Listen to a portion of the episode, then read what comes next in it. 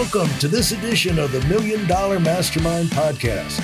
This is where we pick the brains of high achievers from all walks of life and get their hard earned, real world insights on winning. I'm your host, Larry Weidel. Yeah, and you'd had quite a bit of coaching and everything like that. But uh, again, that was another level. The thing is, the tougher the competition, the bigger the lessons you can learn. But the, the, the trouble with that, that I was I'm going to try and tap into, is this is a life of high anxiety. You know, there's something about mm. I, I, did competitive show jumping with horses, oh, wow. free jumping, everything for 16 years, and sometimes against Olympic riders and everything in the off season where they're training new horses and all. And so the high anxiety practicing in the ring and warming up before you're getting ready to go in. All you're doing is riding around the ring. And if the horse knocks down a rail, so what? You know, it's not the first time. But it's just like, you know, I remember one time the trainer, I was going around the ring right before I was going to go in. And the trainer said, Stop jabbing him in the mouth. And I was thinking to myself, what's he talking about? My hands are perfectly still. And I looked down and my hands were going shaking. The whole oh. And the poor horse was going, uh, uh, uh. but it's that you're kind of an out of body experience. Mm. building up to that, you know, from having done it so many times, everything's got to be there. You got to have mm. this, and the other. You got to be the right. And you're already starting your countdown mentally. and when things yeah wrong. It, it, seems like little things go wrong, but they can turn into exponential, high anxiety mind benders of it. Uh, totally.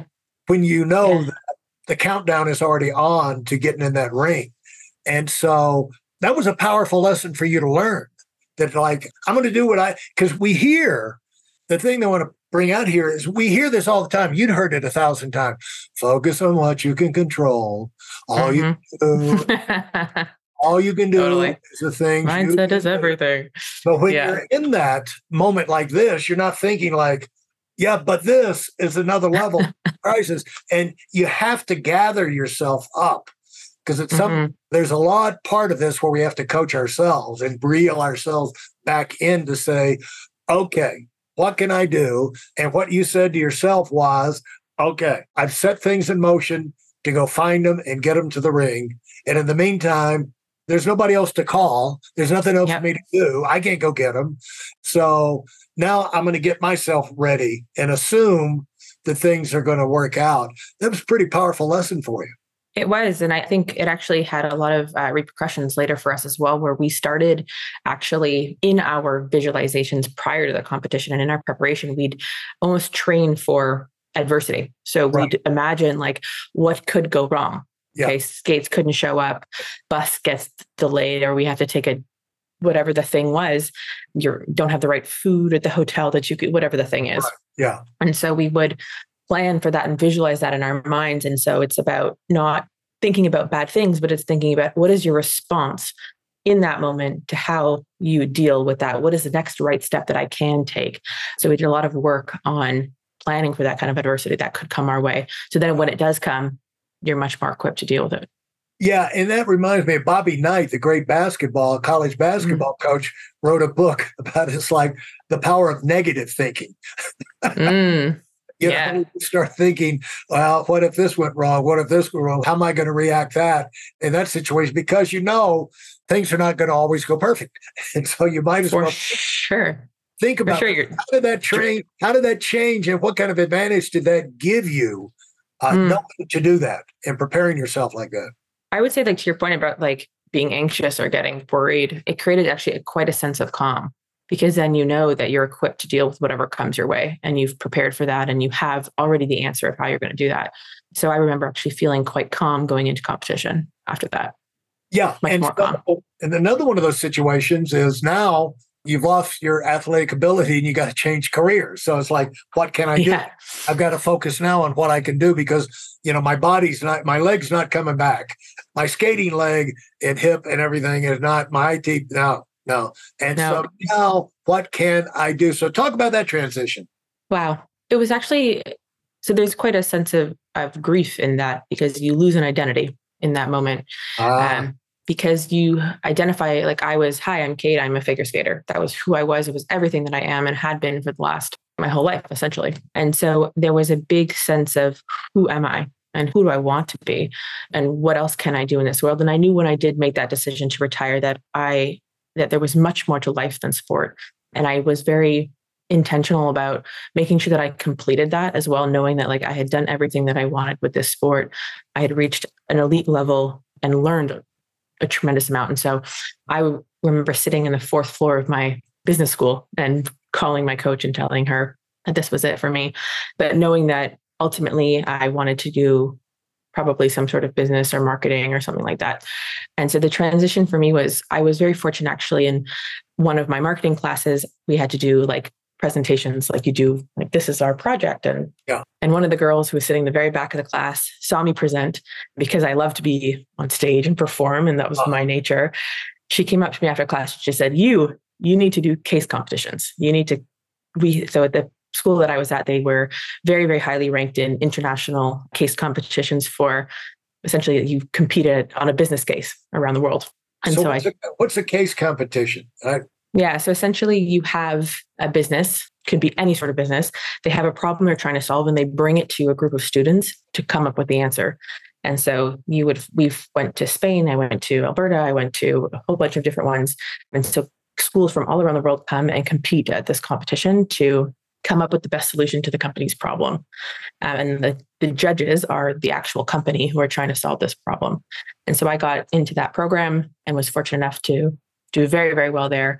And again, traveled the world and did competitions there and was able to channel that like performance competitor side of me into something uh, quite productive quite quickly. How long um, did you do that?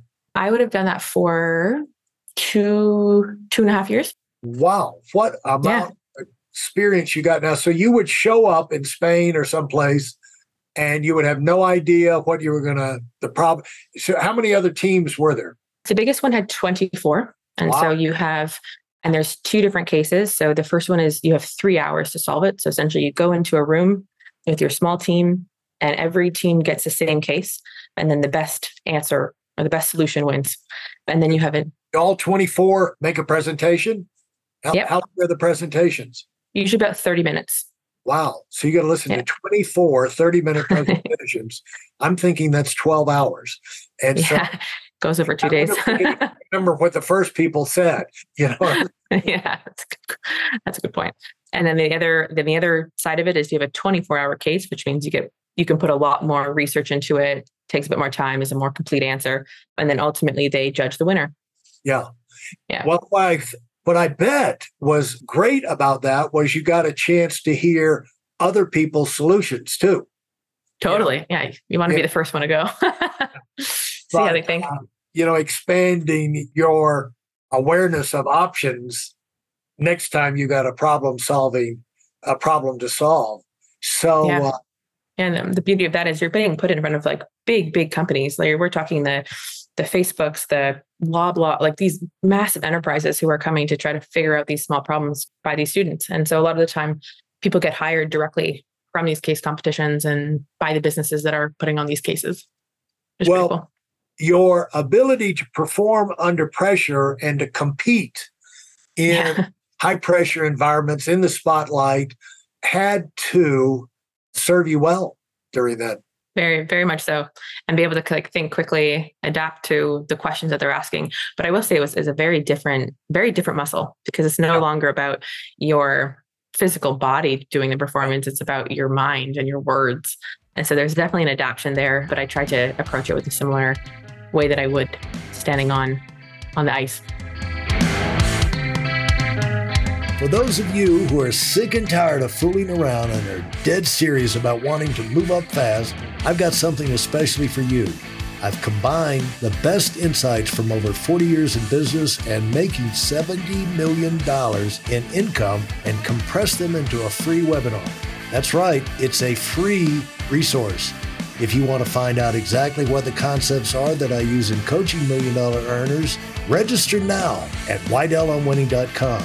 You'll discover the five part framework used by so many to reach their financial, personal, and professional goals. You can find that link in this episode's show notes. So, did you get hired out of that process, or did you say, uh, This is great, but I'm going to do my own thing? I did. That is how I got into Lightspeed, which is in Canada one of the biggest tech unicorns to ever come out of Montreal. They IPO'd in one of the biggest tech, one of the biggest Uni- unicorn. Unicorn. Uh, one, yeah, What's, one of the biggest tech. tech unicorn. Essentially, the actual definition is you've reached a billion dollar valuation. Okay. Yeah. So I was um, employee number uh, around 150. And so I was, due to these competitions, was working with them. And they said, we need to hire you. And I said, I have two years left of school. They're like, we don't care. Come work for us. And so I actually ended up working full time and putting my school part time and would, so would do both at the same time. It ended up being quite a crazy whirlwind. And then I went through the ranks of their marketing team and ultimately the, the company IPO'd in, in 2019. How did that how did you transition through that? And are you still in that? Is that where you are today? Nope, not where I am today. I tra- well transitioned fully. I, I worked for them full time for five years, and then after the IPO, decided that I wanted to take that experience and of building a marketing team. Of defi- uh, essentially, I built out their product marketing function for that business. Took all of their major products to market uh, prior to IPO, and then wanted to take that experience and go to a smaller team and try to do the same again. And so, how did that go? That transition and all. Well, let me ask you this: How big was the team you were at? So you went to a big company. You went. No, we were when I joined. We were 150 people, and yeah. when I left, we were just over 800. Uh huh. And did you mm-hmm. work with them, or were you long distance, or? How, no, I was a yeah full time employee. Worked. They had an office here in Montreal, and so I worked. Yeah, worked full time for them. Yeah. And did you have a team? What did you do? Yeah. So I started actually in the product team because even though I, my schooling was in marketing, I really wanted to deeply understand how the product works and why it was built the way it was. And so I decided to go in product, which was a and I also was just up for the challenge to do something that I didn't know anything about. But through that, ended up trying. Decided to go into product. What does that mean? So, product management is essentially the team that's responsible for developing and coming up with the concept of what products they bring to market. So I was within that team. And then shortly after, realized there was a, a gap between what we were developing, what we were selling, and what we were, were marketing. So I really wanted to be the person to solve that. And so I went to the CEO. what do you said, mean the gap? What do you mean a gap? Mm, I don't think at that time they were doing a very strong job at articulating the value of their products okay. to their customers. And so I felt that there was a way in which we could learn to talk to those customers in a better way to help them understand that value, purchase more quickly, and ultimately get more benefit out of the products that they were developing. And that was that sits in a, under a role called product marketing, which is essentially taking the product and bringing it to market in a way that resonates with customers. And so I started by myself ultimately beginning being that function and that ultimately led me into the marketing team uh, where i grew that that team and was responsible for bringing new products to market. So if we came up with a payment solution, I was responsible for coming up with the go to market strategy of how do we launch that to the market. And how big of a team did you have, or did you? When I left, we were four. Uh huh. And so, yeah. what did you learn from that experience? But you had already been working with teams before. I mean, you know, from your synchronized skating mm-hmm. to partnership in that, but also you know, in the competitions? How many people were in the competitions you, that uh, of the speaking, uh, not the speaking, the problem solving mm. competitions? How many were on those? Yeah, our teams in the the case competitions were usually three to four people. Yeah. So you yeah, working with teams. Size of a group, yeah. Yeah, I think that the biggest thing I learned actually was that not everyone is as intense or as has a competitive nature as I do. And so that was a big learning for me as I became a leader and started leading a team of people to execute was really refining the way that I interact or expect other people to perform and learning to be a leader rather than a doer. Um, and how does so that, going, how is that? Hmm. that you, you figured out how to deal with other people and interact with them and lead them, them instead of doing it. yeah it took a lot of like self-regulation if you will actually i'm a very competitive person but i'm not competitive with other people i'm competitive with myself and so i have very high expectations of what I would classify as a high quality level of delivery. And so I really had to tap into starting to understand the motivations and intentions of others. And yeah. those are very different depending on who you're working with. And so I had to do a lot more listening and a lot more trusting actually of building a relationship with the people who worked for me, understanding what makes them tick, what makes them really motivated to do great work. How do I get underneath the thing that they want to actually achieve and help them achieve you that. You actually that were thinking about you were actually thinking about things like this to get your team. Like, how can I get them? Yeah, because I thought about how did I get to where I did, and that was by tapping into my coaches or even just myself tapping into what motivates me what what drives me and so instead of trying to just like force the team through and to push hard and to have a lot of effort it was like okay this isn't working. How do I look at each of them as individuals and understand who they are as people and what they want to achieve and how do I help them achieve that? And that is what helps people be more internally motivated ultimately. Yeah, which is a t- totally different skill than what you had done before, which is like even in the competition problem solving type things. That's like coming up with ideas. But now this is working with people. And totally. folks, what we're seeing here is, and you're hearing is a championship athlete with championship skills and mental processes now taking that into the business world and getting established and working through the kind of problems, skills they need to develop, situations that really never came up before, and have that. What you're bringing everywhere you go is you and uh, how you go about things. And you know you develop that in the process of becoming the uh, championship skier. And it's interesting for people to uh, have been through that process to kind of trust your own instincts because that's go with what got you uh, hmm. uh, to the top and successful before. Go with those things but use them to deal with a new situation and plow through it and not just make it through but come out in a top position on the other side. And so as you left, so is that the main thing you learned for working for this bigger company, this uh, unicorn, billion dollar unicorn in tech? That's the main thing I learned. I learned a lot just from actually from a marketing perspective. So from like a technical like, perspective. Like, oh boy, the way that they thought through the customer journey of bringing someone in from uh, having an idea or having a problem all the way through the funnel. I think that was a pretty revolutionary way that they thought through customer journey.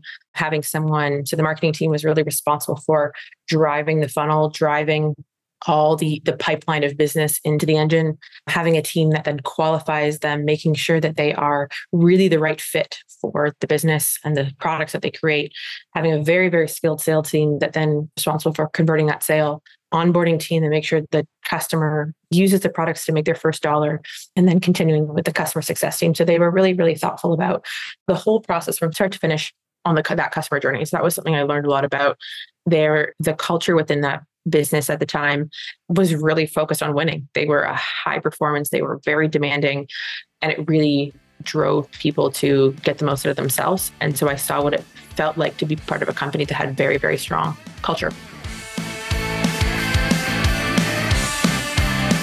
Thanks for listening to the Million Dollar Mastermind. If you felt there were any valuable takeaways from this episode, please take a minute and leave us a five star review. Your feedback is important and really helps us get the word out to a wider audience. Remember, we have a valuable webinar that is absolutely free. Register for it right now at weidelonwinning.com. Thanks for listening.